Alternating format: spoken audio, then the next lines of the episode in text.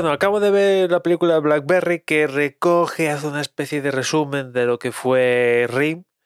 la empresa detrás de BlackBerry, aunque uno de los últimos cambios que hizo la empresa fue cambiar precisamente el nombre de RIM a la marca que conocía todo el mundo, que fue BlackBerry. El caso es que, como la propia película dice al comienzo, pues eh, se basa en hechos reales, es una historia real, pero ficcionada y bueno, yo tampoco conozco los detalles al concreto de, de, lo que pasó en RIM,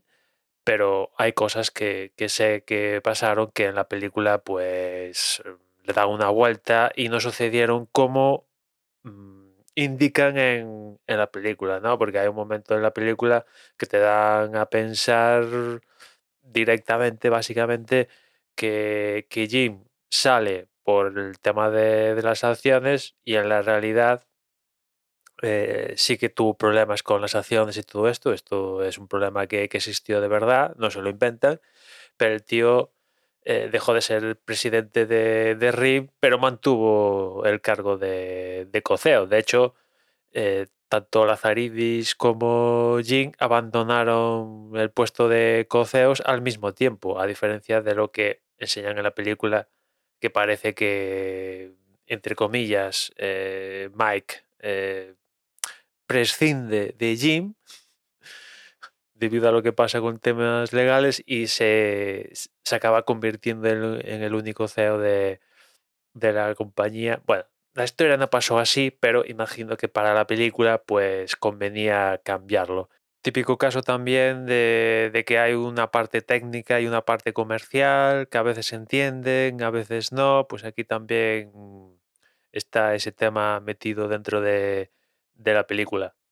El caso es que mm, la película, imagino que si estáis familiarizados con un poco lo que sucedió con Blackberry, pues es el, el típico caso donde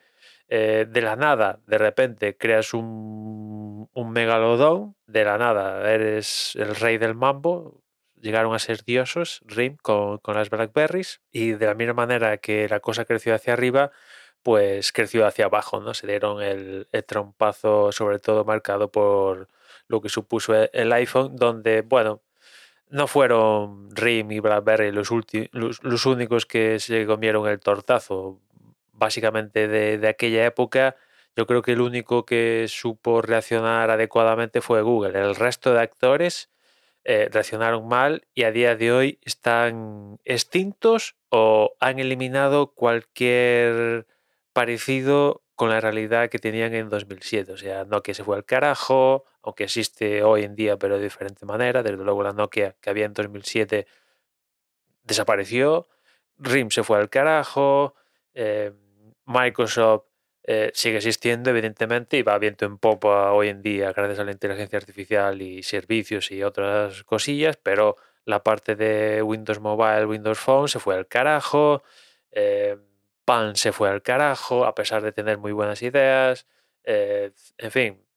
casi cualquiera se fue al carajo porque menospreciaron al, al iPhone y los que no menospreciaron al iPhone para ofrecer una alternativa al iPhone fue Google, que apareció ahí Android, supieron reaccionar a tiempo,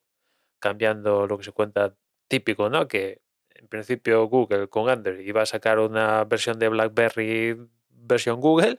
y cuando vieron el iPhone pivotaron y estuvieron atinados y, y, siguieron el mismo modelo que en su día planteó Microsoft con Windows y mira hoy en día oh, el mundo está entre iOS y mayoritariamente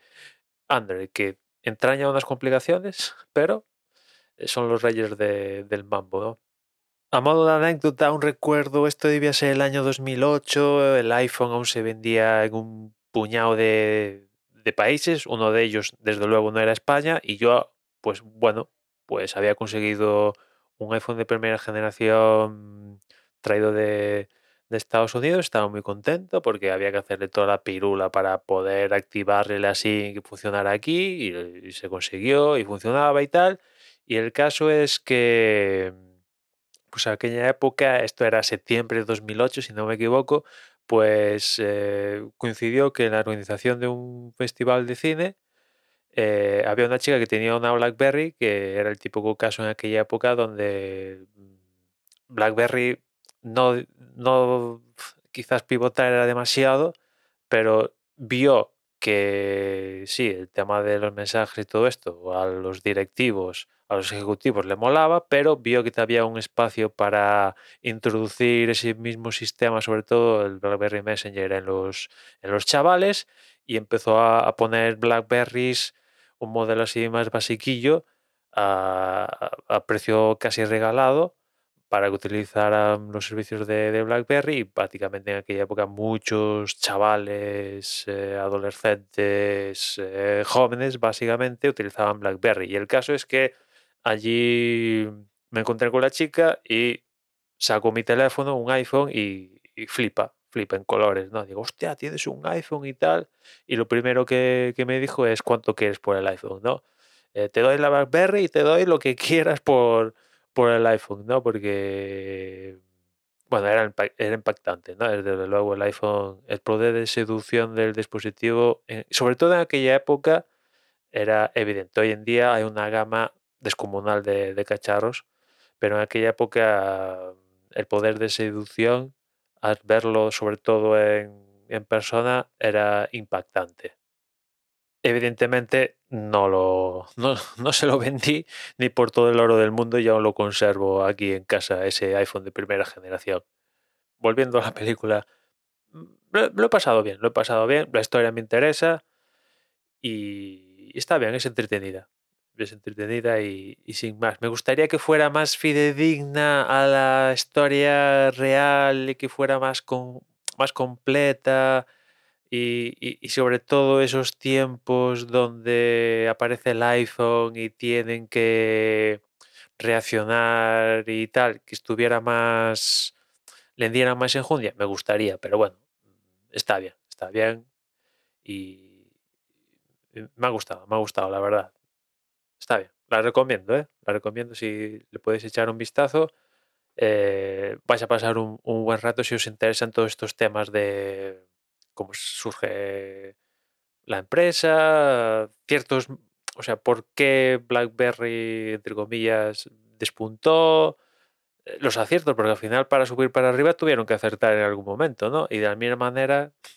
en los desaciertos que fue hacia abajo. Después también hay una cosa que me gustó mucho en la peli que lo dejan caer básicamente así, y es que, eh, que que bueno, que es un poco también como, como hemos cambiado nosotros los usuarios que eh, en, un primer momento con las operadoras nos vendían paquetes de minutos, eh, lo importante era las llamadas y tal, y con la llegada de mayoritariamente del iPhone, los minutos pasaron al olvido, minutos ilimitados si querías, y el centro de, de la ecuación pasaron a ser los datos, que eso también colaboró en la muerte de, de, BlackBerry, ¿no? Y, eso estuvieron muy atinados en verlo la gente que estuvo detrás del lanzamiento del iPhone, AT&T y todos estas subieron muy bien ver que, que los minutos eran más finitos que los datos que, bueno, mm, hay más posibilidad de venderte cantidad de datos, aunque bueno, ya hoy en día tenemos planes con datos ilimitados, capados en muchos de, sus casos, pero digamos que, hay más campo para, para que las operadoras nos vendan datos que, que vendiéndonos eh, minutos, ¿no? El tiempo es finito y los datos pues eh, pueden tender al, al, infinito, ¿no? Y me gusta eh, esa reflexión, ¿no? Como pasamos de, de, pedir minutos para hablar a, a los datos e Internet, vaya, en definitiva. Y nada más, ya nos escuchamos mañana, un saludo.